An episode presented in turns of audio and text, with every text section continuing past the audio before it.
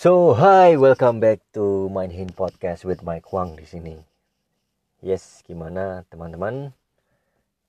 Hari-harinya, so I hope and I pray semoga teman-teman uh, dalam kondisi yang sehat, diberkati banyak hal, kemudian didekatkan dengan rezeki-rezeki dan dikuatkan dari uh, segala macam masalah yang terjadi di teman-teman sekarang.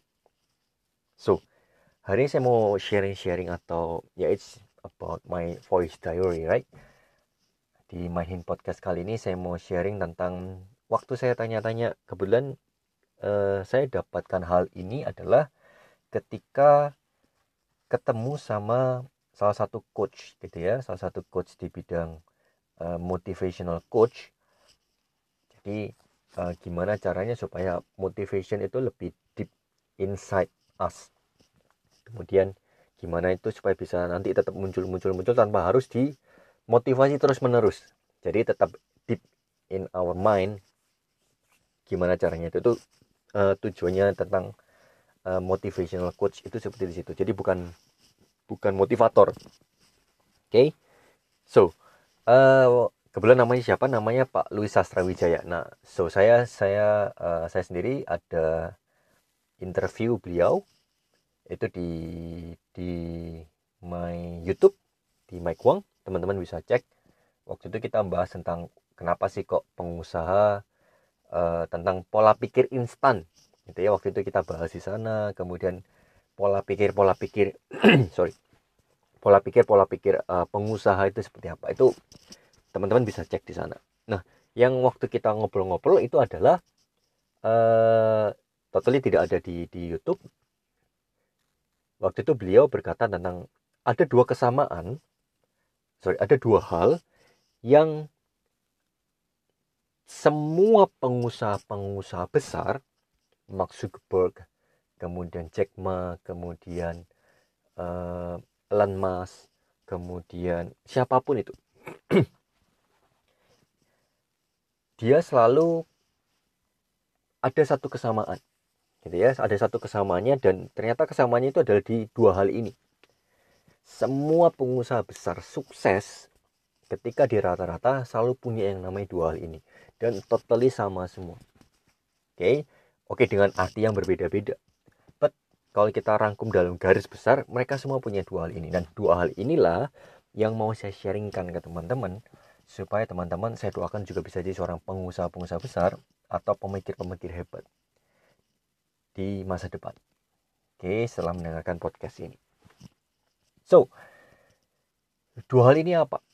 Jadi, waktu itu dilakukan survei oleh lembaga di uh, eh, US, US, ya, universitas di universitas di Amerika sana. Sorry, saya rada lupa nama universitasnya apa, karena for me nggak terlalu penting, gitu ya, tentang tentang uh, universitasnya itu waktu yang uh, yang melakukan surveinya itu siapa. Nah, menariknya adalah ketika dia tanya-tanya sama beberapa pengusaha dari yang kecil, menengah sampai yang besar bahkan yang sudah punya nama hingga men mengarah ke seluruh dunia. Ada Bill Gates, sebenarnya saya bilang Mark Zuckerberg. Uh, tidak harus di bidang teknologi juga. Jadi ada Elon Musk juga gitu ya. Ketika ditanya, kenapa kok mereka bisa menjadi seorang yang uh, top of mind dari para pengusaha-pengusaha di seluruh dunia. Mereka selalu jadi yang namanya uh, top of mind.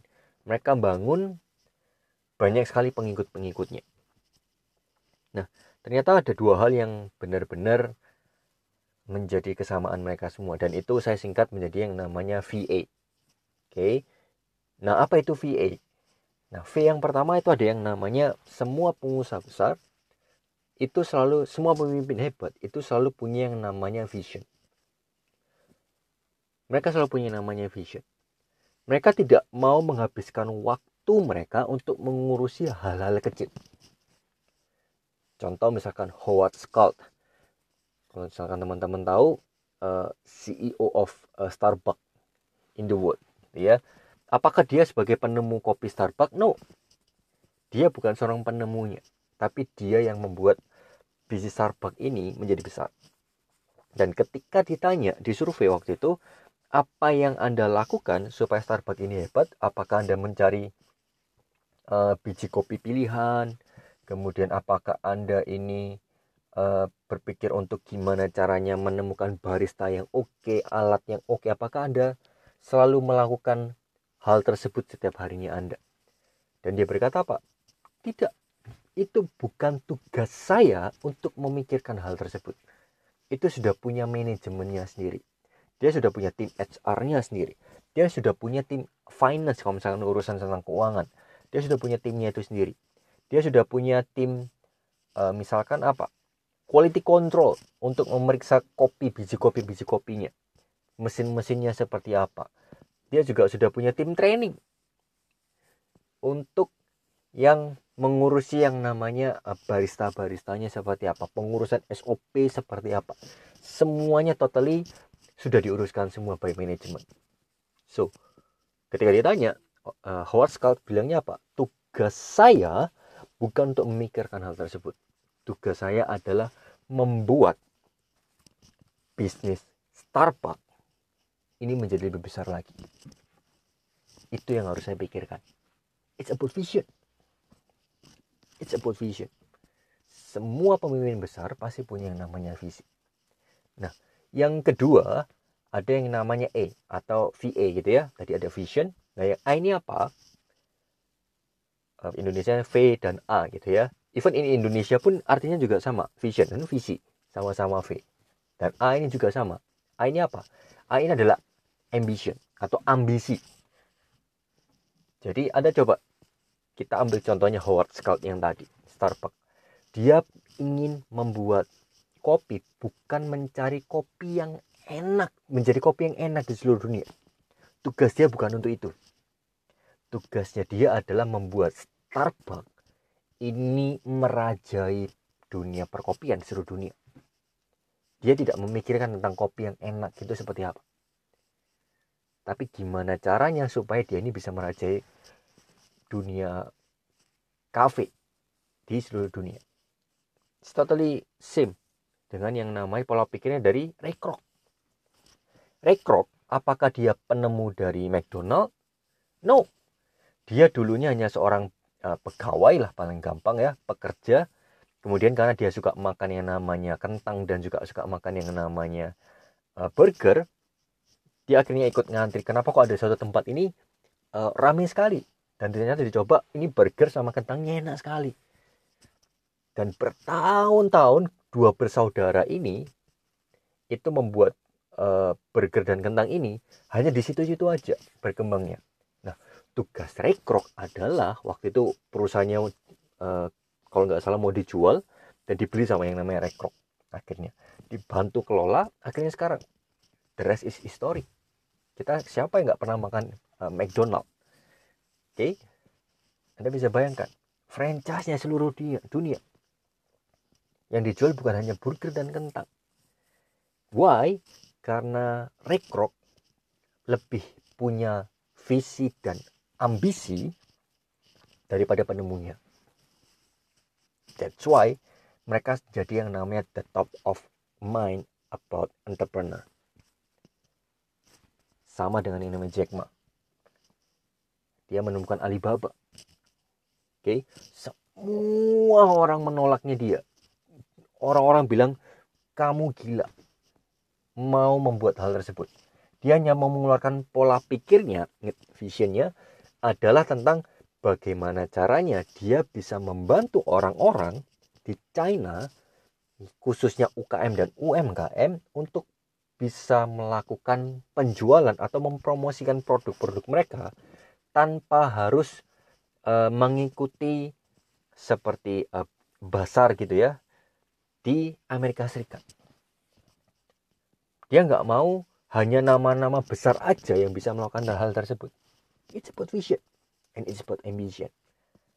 Nah, kenapa kok saya harus bilang vision and ambition? Oke, okay?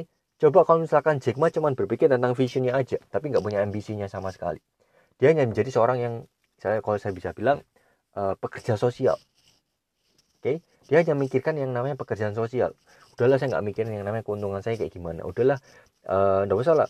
Uh, Alibaba nggak dapatkan profit atau apa. No. Dia akan tetap pikirkan hal tersebut. Gimana caranya untuk membangun Alibaba ini menjadi wadahnya mereka? Oke? okay? Ada ambisinya ada ambisinya. Membuat yang namanya Alibaba ini menjadi yang besar di Asia. Oke. Okay? yang diajak oleh siapa? Yang diajak yang diajak kerjasama UKM dan UMKM yang ada di China. Dan eh hey, sekarang muncul yang namanya Alipay. Anda bisa cek di luar sana. Bayar sudah buka pakai lagi yang namanya uang kertas. Bukankah itu sekarang menjadi uh, penolong negara juga? Pola pikirnya. Oke okay? Steve Jobs dia punya vision dan dia juga punya yang namanya ambisi. Anda coba tanya deh apakah Steve Jobs ngurusin kameranya berapa megapiksel iPhone misalkan? Terus uh, soundnya seperti apa? No. Dia nggak mikirkan hal-hal yang seperti itu. Karena fokusnya dia adalah vision and ambition. Visi dan ambisi. Tugasnya dia adalah ke sana karena dia percaya dan tahu dia sudah punya tim yang tepat untuk mengurusi hal tersebut. Dia tidak akan habiskan waktunya dan tenaganya pikirannya untuk ngurusin hal itu lagi. Tugasnya adalah how can I make it more big? That's it. Anda coba cek cara berpikir mereka seperti apa. So kalau misalkan lupa ada yang tanya misalkan waktu uh, ke kita misalkan lupa Pak Mike tapi kan mereka di juga harus mikirkan dong di awal-awal gimana caranya untuk bikin produk yang bagus ini yes That's true. Karena apa? Karena belum punya tim yang tepat. Dan itu wajar. Yang di awal kita harus ngurusin semua. But in the first time ketika bangun bisnis, sebelum bangun bisnis, dia akan sudah punya yang namanya visi dan ambisi. Gak cuman sekedar, ya ikut-ikutan aja deh. No. Bukan itu teman-teman. Dia sudah menancapkan dirinya dia untuk kalau saya nanti punya bisnis itu nanti akan seperti ini. Oke, okay? Steve Jobs, Jeff Bezos, apakah dia kepikiran untuk menjadi orang nomor satu terkaya di dunia? Tidak sama sekali. Tapi dia cuma berpikir gimana caranya tentang gimana tentang uh, menjual buku itu bisa sampai seluruh dunia. Dan well, the rest is story nggak cuma buku aja ternyata. Banyak hal yang ternyata bisa dijual melalui platformnya dia. Akhirnya dia memperbesar lagi visinya memperbesar lagi visinya memperbesar lagi ambisinya. Untuk bangun yang namanya amazon.com oke? okay? And karena dia tahu tentang proses tersebut dan dia percaya tentang visi dan ambisinya kalau menurut saya pribadi ya menurut saya pribadi entah kalau misalkan teman-teman ketemu sama Jeff Bezos atau Jeff Bezos punya pikiran yang lain menurut saya pribadi adalah dia menjadi orang nomor satu terkaya di dunia itu hanya sekedar bonus dari apa yang dia sudah lakukan sebelum-sebelumnya. Dan karena itu dia punya yang namanya visi dan ambisi coba bayangkan kalau dia nggak punya visi dan ambisi percaya 100% dia akan jadi yang namanya orang nomor satu terkaya di dunia saat ini ketika teman-teman dengarkan podcast ini Oke. Nah, lalu bagaimana dengan takarannya? Mana yang lebih besar? Visi atau ambisi? Seperti tadi saya bilang di awal bahwa kalau kita hanya terpaku dengan yang namanya visi dan melupakan ambisi, kita hanya seperti um, bekerja sosial. Oke, okay? ingat kita bisa bantu orang lain kalau kita bisa membantu diri kita terlebih dahulu. It's more wives gimana caranya kita bisa bantu orang atau kasih nasi di piring orang lain kalau kita nggak punya nasi tersebut di piring kita? Masa kita mau nyuri? Kan tidak. The best choice wise choice atau pilihan yang paling bijak adalah kita penuhi piring kita dahulu kita bangun piring kita dahulu baru kita bisa bagi orang-orang lain. Semakin kita kaya semakin bisa banyak orang yang kita bisa bagi. Itu pola pikir yang saya dari dulu yang pegang. Kita menjadi berkat dari banyak orang. Gimana caranya jadi berkat kalau kita nggak menjadi berkat itu tersendiri? Okay? kalau terlalu banyak vision less the ambition kita jadinya kerja sosial lalu gimana kalau kebalik visinya nggak ada ambisinya yang besar anda akan jadi orang yang egois anda hanya akan fokus ke diri Anda sendiri. Anda nggak akan memperdulikan tentang yang namanya tim Anda. Anda nggak akan memperdulikan tentang yang namanya hal-hal lain. Anda cuma fokus ngurusin perut Anda sendiri. It's about ambition. Saya percaya bahwa manusia adalah makhluk sosial. Gimana caranya kita jadi makhluk sosial kalau kita hanya mengandalkan ambisi kita? Ambisi boleh enggak? Yes, boleh. Anda coba cek contoh Cristiano Ronaldo for sure honestly uh, saya bukan penggemar dari Cristiano Ronaldo but ketika saya ngeliatin filosofinya dia ketika ditanya dia selalu menargetkan sesuatu di awal kompetisi itu dimulai oke dia ada di di awal di Liga Portugal. Dia selalu menargetkan sesuatu. Dia ingin apa di hasil akhir klasemen tersebut? Dia ingin jadi apa? Terus yang kedua uh, ketika dia di Liga Inggris seperti apa? Di Liga Spanyol seperti apa? Sekarang di Liga Italia dia seperti apa? So far akhirnya dia tetap produktif sampai sekarang. Dia cukup mengedepankan yang namanya ambisi tapi dia tidak melupakan visinya coba kalau dia hanya fokus tentang yang namanya ambisinya saya mau jadi yang pencetak gol paling banyak di klub bisa menjadikan timnya juara enggak belum tentu dia mungkin anda coba cek deh kalau misalnya teman-teman uh, tahu dunia bola. Ada enggak pemain yang dia bisa mencetak gol lebih banyak tapi ternyata timnya tidak juara. Ketika Ronaldo ditanyain begitu pula dengan Lionel Messi ditanyakan waktu itu Anda lebih pilih mana? Gol banyak menjadi top scorer atau tim memenangkan piala di akhir musim? Kedua-duanya akan menjawab tentang yang namanya tim mendapatkan piala. Mereka pribadi mendapatkan piala personal itu adalah bonus. Yes, tapi kalau misalkan teman-teman hanya mikirin piala pribadi aja tanpa mikirin piala untuk tim, itu berarti teman-teman hanya mengandalkan ambisinya teman-teman saja. And it's totally dangerous. Karena teman-teman hanya akan membawa banyak um, ya membangun musuh kalau saya bilang hanya mencari untuk kepentingannya dirinya sendiri and for sure saya sering sekali ketemu orang-orang yang seperti itu oke okay. Best choice kalau misalnya saya tanya pak kita harus mendahulukan visi kita atau kita harus mendalikan uh, mendahulukan ambisi kita jawabannya cuma satu saya akan jawab dengan perumpamaan burung bisa terbang bukan karena sayap kiri atau sayap kanan.